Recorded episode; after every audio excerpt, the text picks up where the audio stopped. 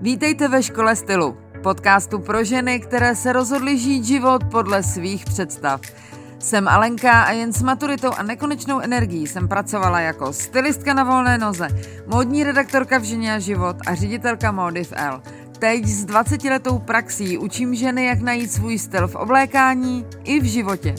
Moje největší vášeň je učit ostatní, jak žít svůj nejlepší život a ještě přitom vypadat a cítit se skvěle. Jste připravené? Tak jdeme na to.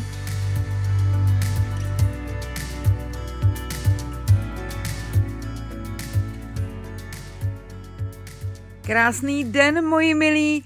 Vítám vás u 39. epizody mého podcastu. Než se dostaneme k tomu dnešnímu tématu, které opět vyplynulo od vás, respektive hned z několika mailů, který jsem od vás dostala během velmi krátké doby, proto mi zůstaly vyse v hlavě.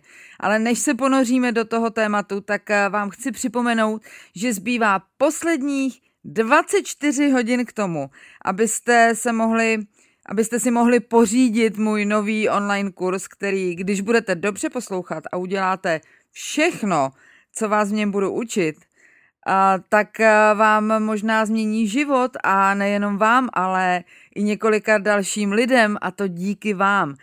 Jestli vám to zní nadneseně, tak možná ano, možná máte pravdu, ale, ale já si zatím stojím. Opravdu tak, tenhle kurz má tenhle potenciál. Jestli cítíte, že jste na světě ještě kvůli něčemu dalšímu, než co děláte do posud, tohle je ideální šance, jak to něco objevit a naučit se to předávat dál, aby z toho i ostatní mohli mít užitek. Takže online kurz, rozjeďte svůj online projekt za jediný týden, budete mít ještě do úterní půlnoci za speciální extra, extra sníženou cenu.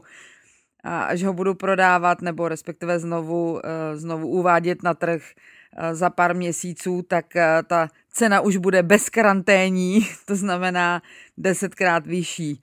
Teď jsem ale chtěla, aby v téhle výjimečné době jste měli výjimečný šance. Asi, takhle bych to řekla. Proto ten kurz stojí zlomek toho, jaká je jeho hodnota a co v něm uh, máte šanci se naučit. Takže jestli chcete vědět víc, stačí nacvakat do vyhledávače školastylu.cz lomeno týden. A přihlašování za tuhle speciální cenu je jen pro vás, moje sledující a posluchačky a čtenářky, prostě pro celou mojí online family a končí za necelých 24 hodin. Teda jestli posloucháte tehle díl v eh, pondělí, jestli ho posloucháte ve čtvrtek, tak eh, to už neplatí. Všechno to, co jsem řekla, už neplatí. A teď už k dnešnímu tématu. Eh, tentokrát budu mluvit o konkurenci, o syslení informací jen, jen pro sebe, o strachu, aby nám náhodou někdo druhý nevyfouknul náš nápad. Už jsem o tom mluvila v minulých epizodách podcastu, o tom, že jsem na tom byla úplně stejně jako většina lidí, že jsem se bála komukoliv říct, na čem pracuju nebo o čem přemýšlím, um, na co se chystám. A to jenom proto, aby ten druhý to náhodou neudělal dřív než já. A já jsem potom nevypadala jako kopírka. Ale všechno se mi to v hlavě poskládalo, doufám, že správně. A hlavně se mi to poskládalo úplně jinak, než jsem to měla vždycky. A to samozřejmě kvůli tomu online kurzu, o kterém jsem mluvila už několikrát. Já doufám, že vám to už neleze krkem, ale on mi opravdu změnil život. A protože když jsem ten online kurz o marketingu studovala, tak eh, celý můj pohled na tohle sdílení informací pro mě dostal na jednou úplně jiný rozměr. Celou tu dobu nám totiž eh, vtloukali do hlavy, že 90% toho, co vytváříme, musíme dávat svému publiku zadarmo. No, já vám nebudu lhát, jo. Ale když jsem to slyšela poprvé, tak mě to srazilo ze židle. Samozřejmě mi okamžitě najel argument, no jo, ale vy jste v Americe, zkuste si tohle dělat v Čechách. Ale pak jsem si řekla, kašlu na to, chci to dělat nejlíp, jak to jen jde. Nechci, abych já nebo moje čtenářky a posluchačky, prostě konzumenti mýho obsahu, byli jako zaprděný čecháčkové. Já se chci naučit to dělat ve velkým, v uvozovkách, velkoryse a chci to naučit i ostatní. A teď nemyslím ve velkým, že nutně potřebuju půl milionu sledujících, ani náhodou, o tom tohle vůbec není. Ve velkým tím, jak, eh, jak k těm věcem přistupuju já. A od té doby už o tom vůbec nepřemýšlím. Prostě jsem si řekla, že to tak chci dělat, řekla jsem, jak chci žít a prostě se toho držím. A nedělá mi problém odepsat vám na Instagramu, když eh, se mě ptáte, co používám za aplikaci, v čem upravuju fotky, jak eh, natáčím podcasty a tak dále. Proč bych se s tím měla tajit? Když si to opravdu budete chtít zjistit, tak na to dřív nebo později stejně přijdete, tak proč bych vám tu cestu neulehčila? Notabene já neobjevuju nic novýho, žádný nový světadíl, tohle jsou věci, které jsem i já od někoho odkoukala, tak by to bylo víc než nevkusný se takový, o takový informace s váma nepodělit. Takže tohle je úryvek z jednoho ze zmiňovaných mailů. Líbí se mi, že si svoje zdroje nesyslíš pro sebe a posíláš je dál. To se vidí málo. A je to opravdu chválihodné a jak sama vidíš, na úspěchu ti to neubírá, ba naopak. Co na to říct? To je přesně to, co o čem jsem teďko mluvila, ale k tomu se ještě dostaneme. A ten druhý mail byl strašně dlouhý, tak to vemu fofrem jenom pár vět. Sleduju tě na Instagramu a zjistila jsem, že je dost věcí, se kterými přijdeš a já je mám v hlavě a začnu si připadat jako blbeček, protože tě nemám v plánu nějak kopírovat, napodobovat nebo od tebe něco obšlehnout a vydávat to za své. Ten mail ještě pokračoval dál a dál, ale byly v něm vlastně pořád stejné věci. Vymyslela jsem tohle a tohle, než jsem to stihla udělat, do týdne si s tím přišla ty a já to teďko neudělám, protože by mi to bylo blbý a tak dále a tak dále. Oni jsou to zdánlivě teda dvě odlišné věci, ale když se nad tím zamyslíte, je to pořád to samý. Překvapení druhých nad tím, že se někdo podělí o svoje zkušenosti. A zakořeněná představa, že musíme po každý přijít s něčím úplně novým a originálním. A řeknu vám dvě věci. Podělit se je úplně normální, ne nenormální. A všechno už někdo vymyslel a udělal. To je strašně důležité si uvědomit, že, že to, že, že žijeme ve společnosti, která to úplně jako otočila celý systém um, života v komunitě nebo v nějaký sociální skupině, to, nám vždycky jako lidstvu, lidstvo vždycky fungovalo líp, když bylo v, v malých eh, skupinách, v malých komunitách a kde si navzájem pomáhalo. Proto jsme tak strašně, jako, proto jsme se tak rozložili jako lidstvo. Ono to zní samozřejmě strašně vzletně, ale já doufám, že, že teďko chápete, co vám tím přesně chci říct, že dělit se je skutečně normální.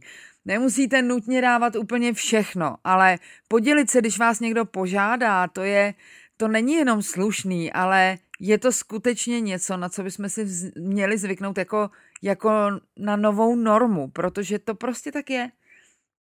A přesně tohle nás vlastně na tom kurzu učili, že to, že uspěje někdo jiný, neznamená, že vy nemůžete. Úspěch není na, na světě nějak přesně vymezený, jakože je ho jenom 350 hektolitrů a když se ta nádoba vyčerpá, tak už se na nikoho nedostane. Takhle to není.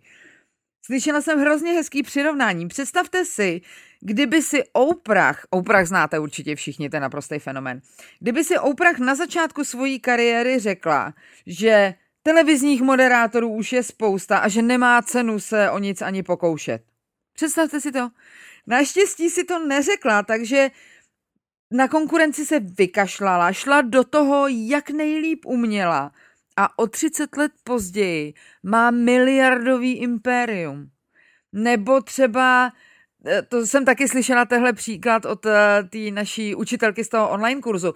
James Dyson, to je, to je ten, co vyrábí ty fenomenální luxy a fény a větráky, jakový, je to hodně, uh, hodně designový a hodně krásný tak tomu, než se podařilo uspět a vyrobit ten převratný vysavač, tak vyrobil během 15 let 5127 prototypů, než vůbec přišel na to, jak na to.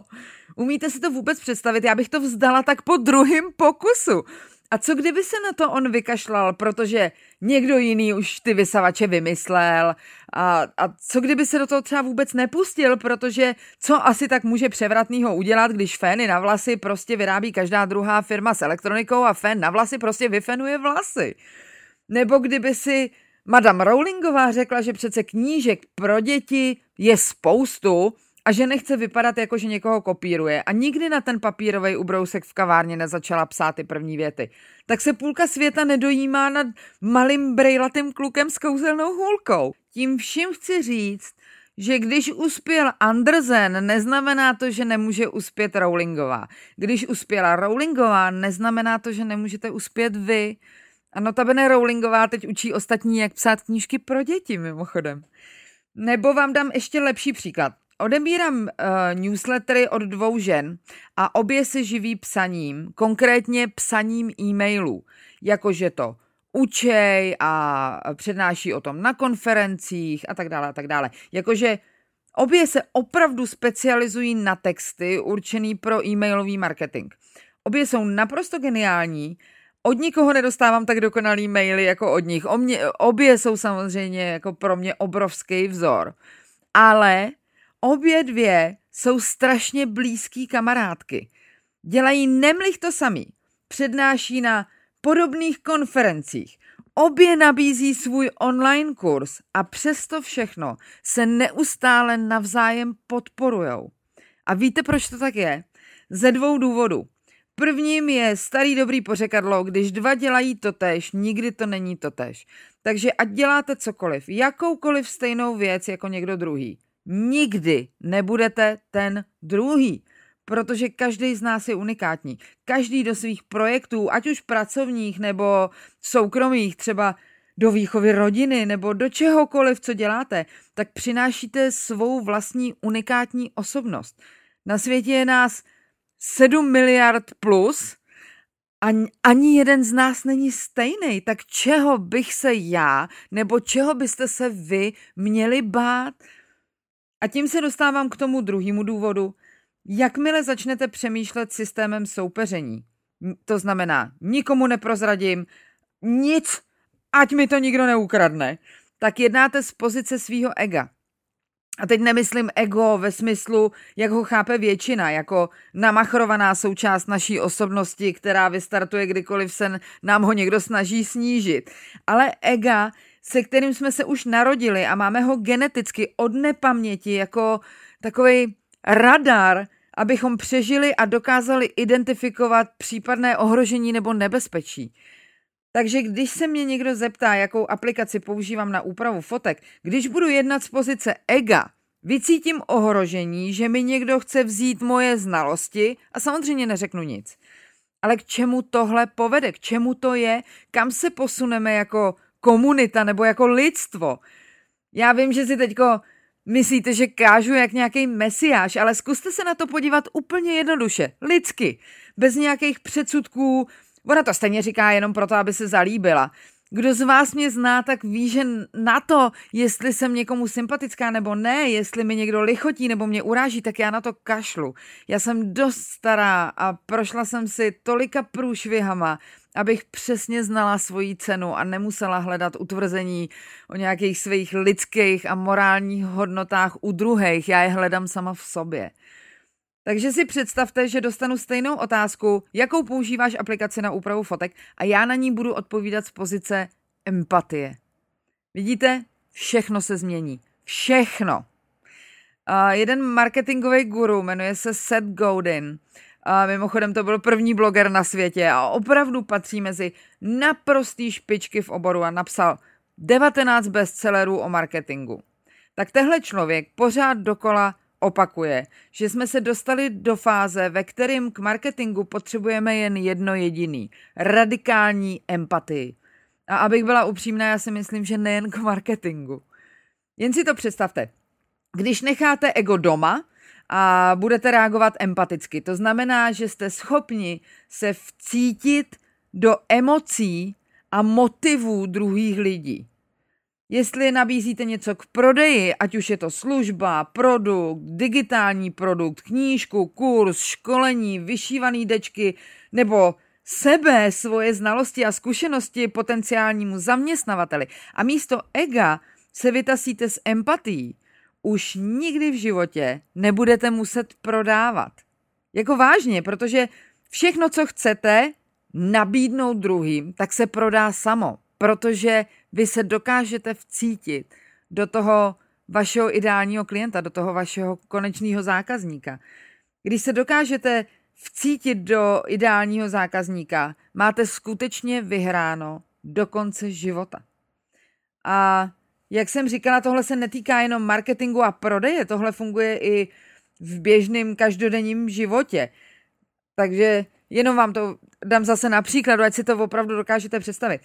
Já totiž kromě dotazů a zpráv o tom, jak se můžu o svoje know-how dělit, uh, s takovou lehkostí a, a bez toho, aniž bych za to něco chtěla, tak dalším dotazem, který pořád dostávám, pořád dokola, je, jak můžeš zvládnout ošklivý komentáře s takovou grácí a s takovým nadhledem.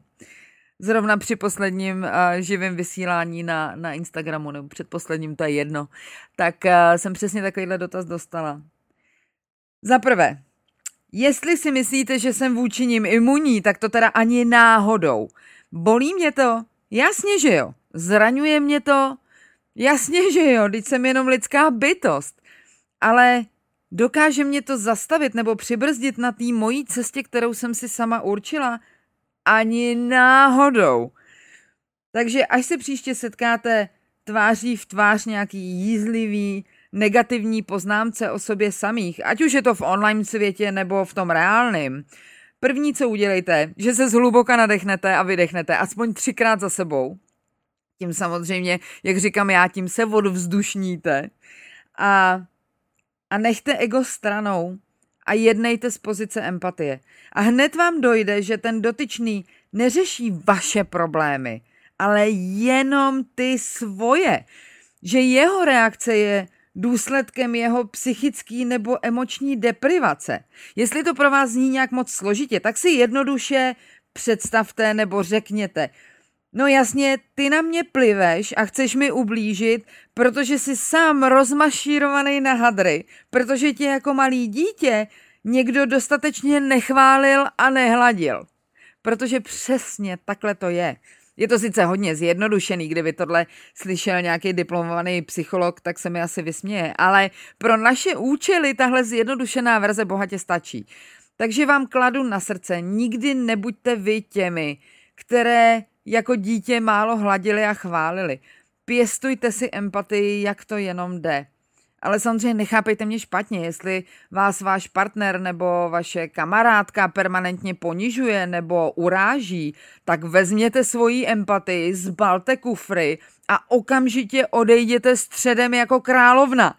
Empatie není o tom, že omlouváte násilí, ať už psychický nebo fyzický, který na vás páchá někdo druhý. Pro boha to ne. Empatie je o tom, že i když víte jejich motivy, tak stejně dobře znáte svoji lidskou hodnotu. Ale to už se dostáváme jako úplně jinam, k jinému tématu, který probereme někdy příště, to si zasluhuje samostatný podcast. Takže teď si to schrneme, ať v tom máme všichni jasno. Úspěch nemá omezenou kapacitu. Když budete dělat něco, co už dělá někdo jiný, neznamená to, že vy neuspějete. Ne, ne, ne.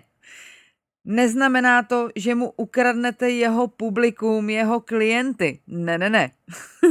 Znamená to, že přitáhnete někoho úplně jiného, kdo potřebuje stejnou věc, ale od někoho jiného, předanou jiným stylem, tím vaším.